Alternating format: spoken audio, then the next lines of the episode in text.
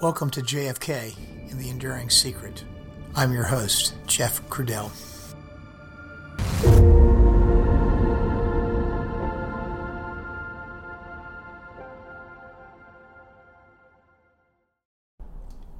Welcome back to the podcast. This episode is the last in a series of episodes that explores the Warren Commission narrative in their own words. In this episode 5, we specifically set forth and enumerate each of the conclusions made within the Warren Commission report as they were provided exactly to the American people. You might recall when we started this series of study that I asked the audience to be mindful when you heard phrases like, we found no credible evidence, or we found no indications of. It was a roadmap of smoking guns that eventually became the platform for so much of the research and criticism of the Warren Commission report that ensued after it was issued. Listen with a close ear to the assertions made, and then wait till you hear what happens in later episodes as researchers begin to pick apart so many of these assertions and stain the rather tidy conclusions contained in the report. So let's get started with episode 5 The Warren Commission Narrative Part 4.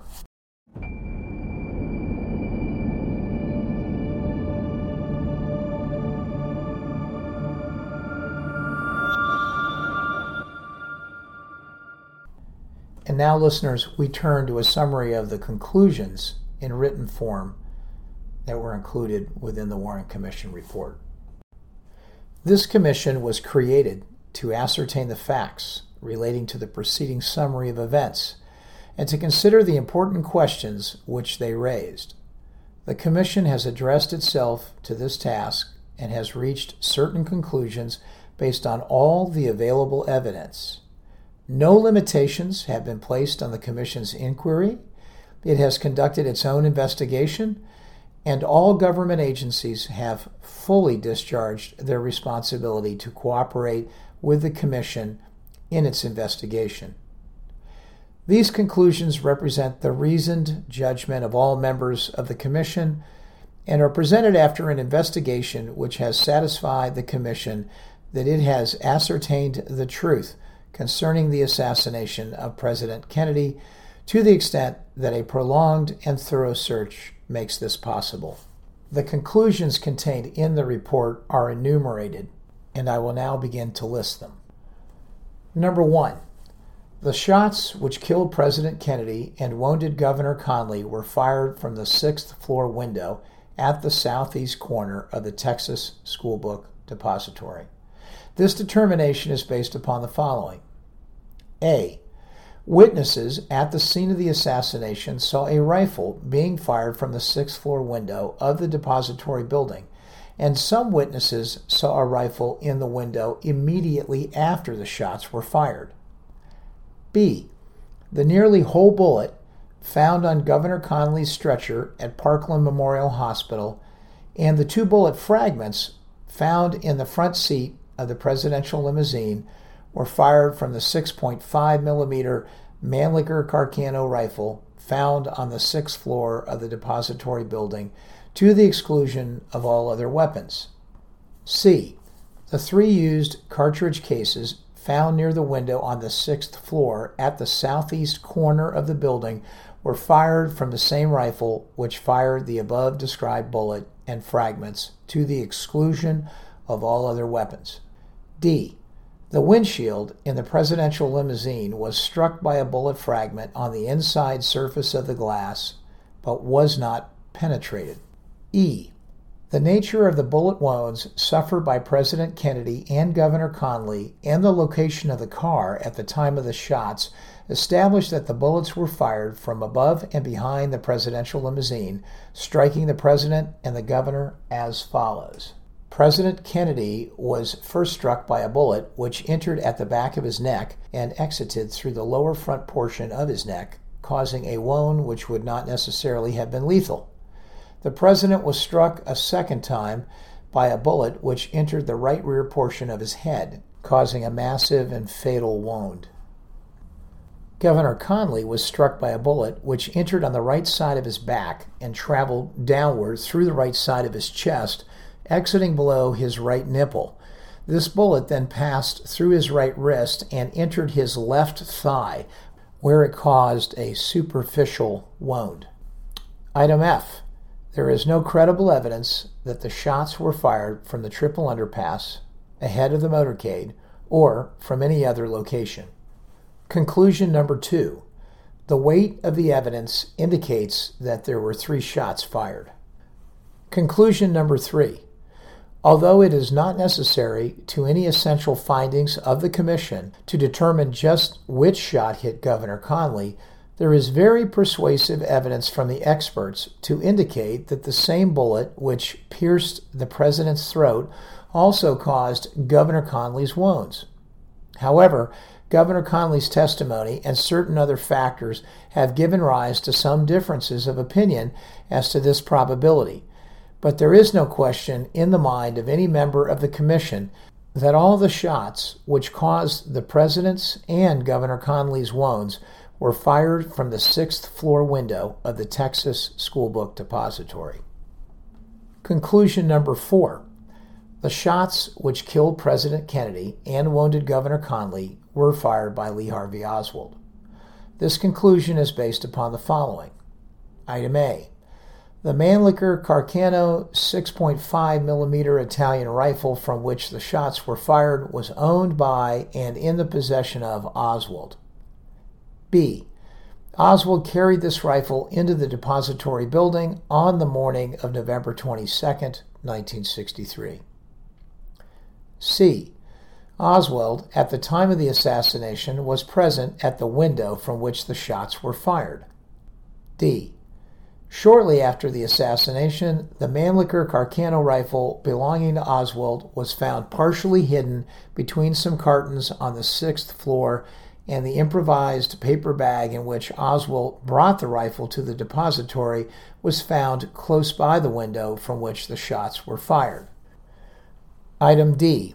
Shortly after the assassination, the Mannlicher Carcano rifle belonging to Oswald was found partially hidden between some cartons on the sixth floor and the improvised paper bag in which Oswald brought the rifle to the depository.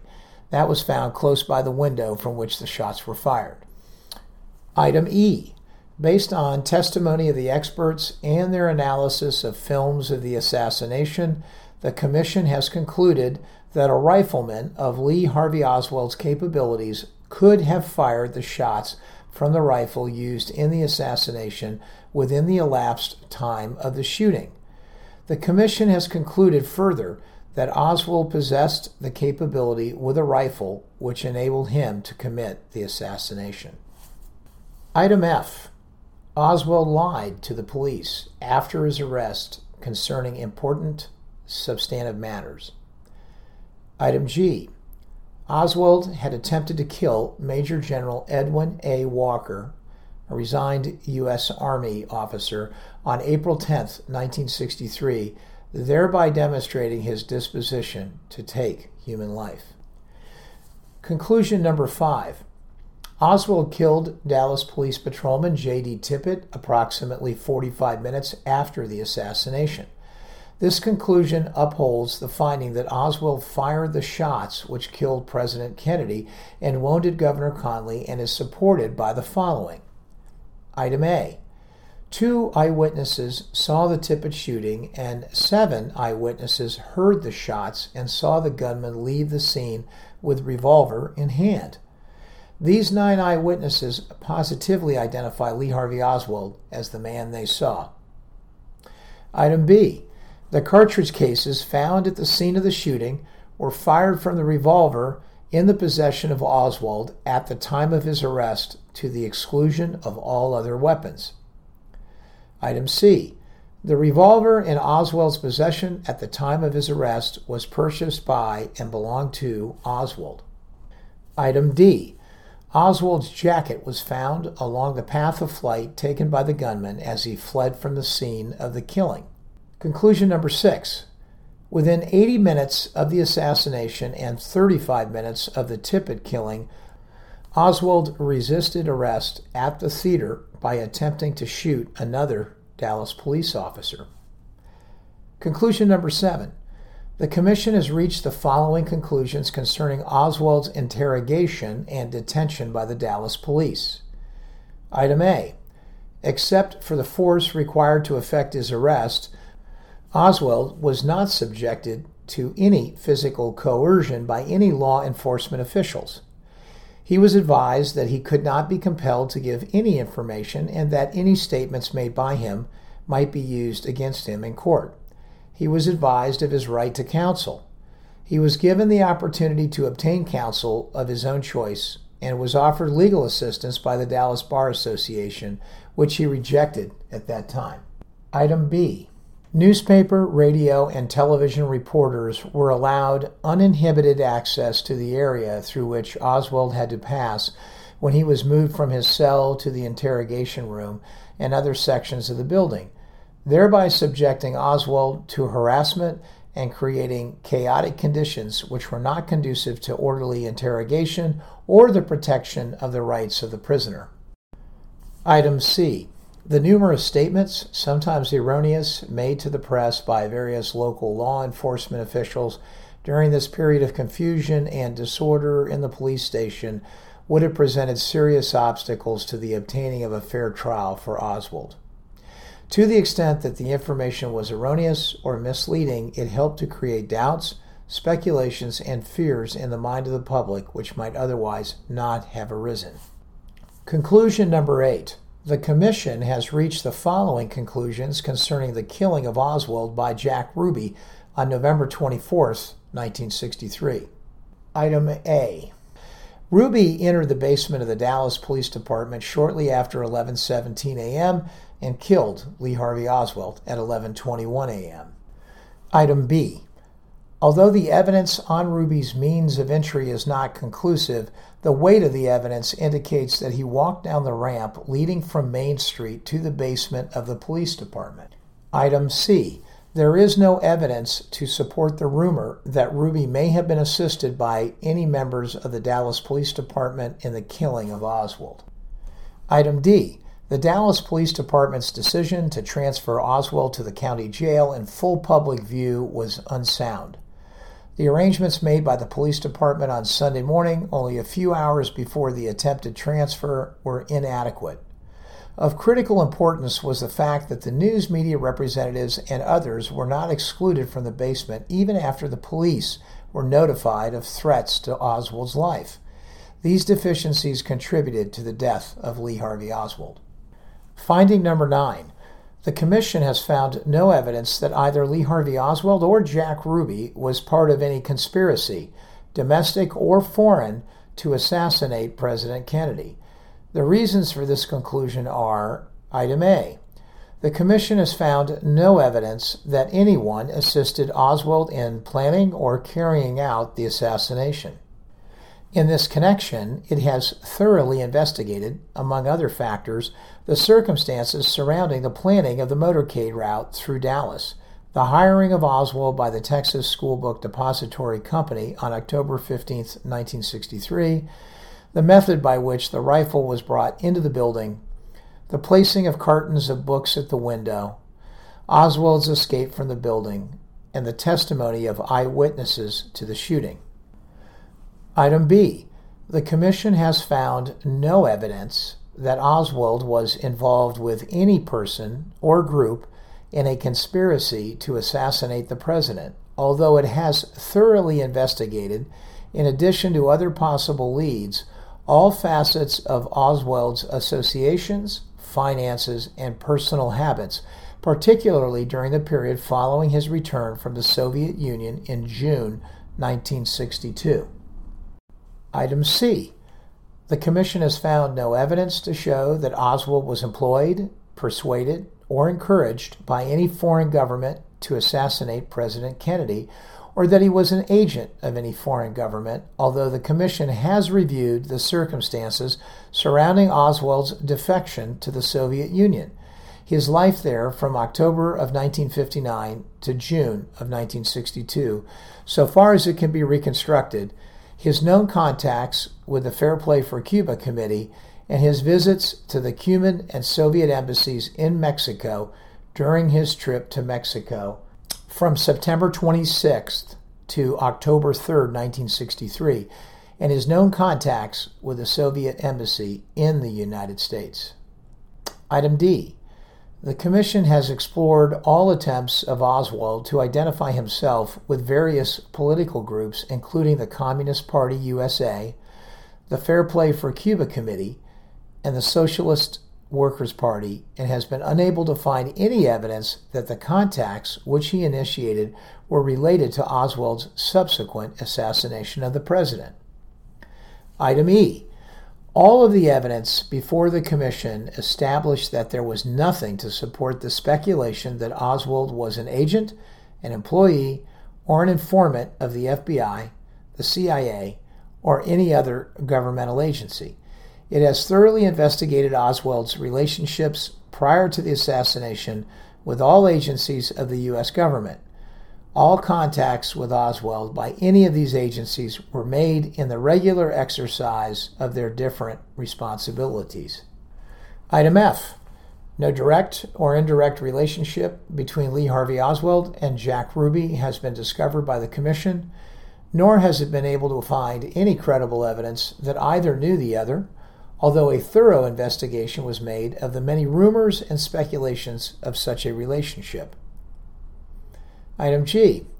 The Commission has found no evidence that Jack Ruby acted with any other person in the killing of Lee Harvey Oswald. Item H. After careful investigation, the Commission has found no credible evidence either that Ruby and Officer Tippit, who was killed by Oswald, knew each other or that Oswald and Tippit knew each other. Because of the difficulty of proving negatives to a certainty, the possibility of others being involved with either Oswald or Ruby cannot be established categorically. But if there is any such evidence, it has been beyond the reach of all the investigative agencies and resources of the United States and has not come to the attention of this commission. Conclusion number 10. In its entire investigation, the commission has found no evidence of conspiracy, subversion, or disloyalty to the U.S. government by any federal, state, or local official. Conclusion number 11. On the basis of the evidence before the Commission, it concludes that Oswald acted alone. Therefore, to determine the motives for the assassination of President Kennedy, one must look to the assassin himself. Clues to Oswald's motives can be found in his family history, his education or lack of it, his acts, his writings, and the recollections of those who had close contacts with him throughout his life. The Commission has presented with this report all of the background information bearing on motivation which it could discover. Thus, others may study Lee Oswald's life and arrive at their own conclusions as to his possible motives. The Commission could not make any definitive determination of Oswald's motives. It has endeavored to isolate factors which contributed to his character and which might have influenced his decision to assassinate President Kennedy. These factors were as follows A. His deep rooted resentment of all authority, which was expressed in a hostility toward every society in which he lived. B. His inability to enter into meaningful relationships with people and a continuous pattern of rejecting his environment in favor of new surroundings. C. His urge to try to find a place in history and despair at times over failures in his various undertakings. D. His capacity for violence as evidenced by his attempt to kill General Walker. E his avowed commitment to Marxism and communism as he understood the terms and developed his own interpretation of them. This was expressed by his antagonism toward the United States, by his defection to the Soviet Union, by his failure to be reconciled with life in the United States even after his disenchantment with the Soviet Union, and by his efforts, though frustrated, to go to Cuba. Each of these contributed to his capacity to risk all in cruel and irresponsible actions. Conclusion number 12. The Commission recognizes that the varied responsibilities of the President require that he make frequent trips to all parts of the United States and abroad, consistent with their high responsibilities presidents can never be protected from every potential threat.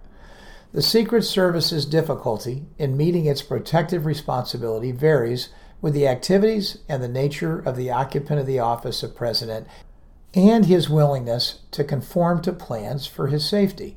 In appraising the performance of the Secret Service, it should be understood that it has to do its work within such limitations.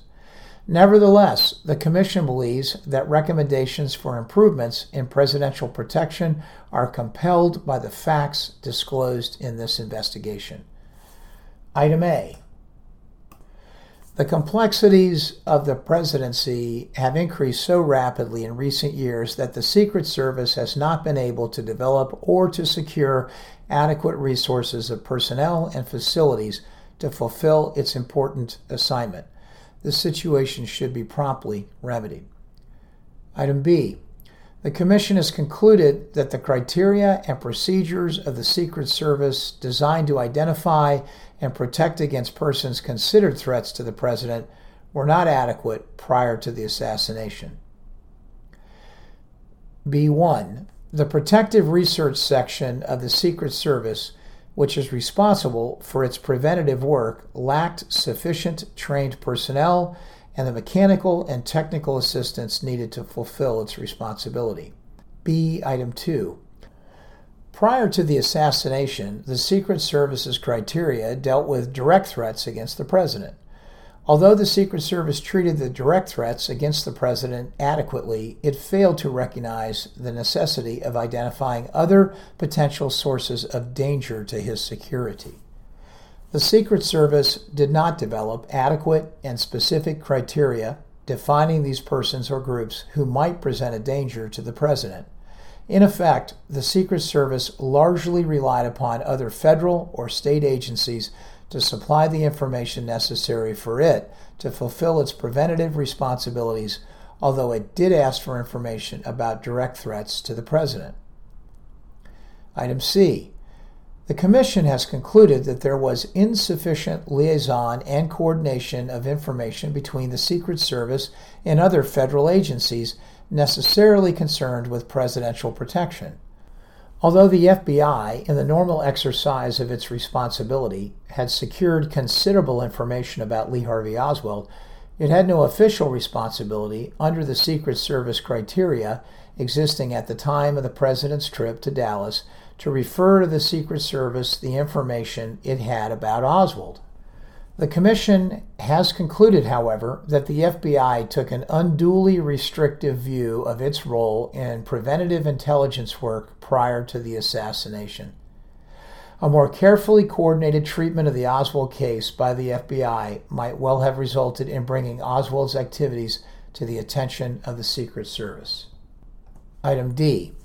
The Commission has concluded that some of the advanced preparations in Dallas made by the Secret Service, such as the detailed security measures taken at Love Field and the Trade Mart, were thorough and well executed. In other respects, however, the Commission has concluded that the advanced preparation for the President's trip were deficient. Subitem 1. Although the Secret Service is compelled to rely to a great extent on local law enforcement officials, its procedures at the time of the Dallas trip did not call for well defined instructions as to the respective responsibilities of the police officials and others assisting in the protection of the president. Subitem 2. The procedures relied upon by the Secret Service for detecting the presence of an assassin located in a building along a motorcade route were inadequate. At the time of the trip to Dallas, the Secret Service, as a matter of practice, did not investigate or cause to be checked any building located along the motorcade route to be taken by the President. The responsibility for observing windows in these buildings during the motorcade was divided between local police personnel stationed on the streets to regulate crowds and Secret Service agents riding in the motorcade. Based on its investigation, the Commission has concluded that these arrangements during the trip to Dallas were clearly not sufficient. Item E. The configuration of the presidential car and the seating arrangements of the Secret Service agents in the car did not afford the Secret Service agents the opportunity they should have had to be of immediate assistance to the president at the first sign of danger. Item F. Within these limitations, however, the Commission finds that the agents most immediately responsible for the President's safety reacted promptly at the time the shots were fired from the Texas School Book Depository building. This is your host, Jeff Cradell, and I hope you've enjoyed episode 5 of JFK and the Enduring Secret.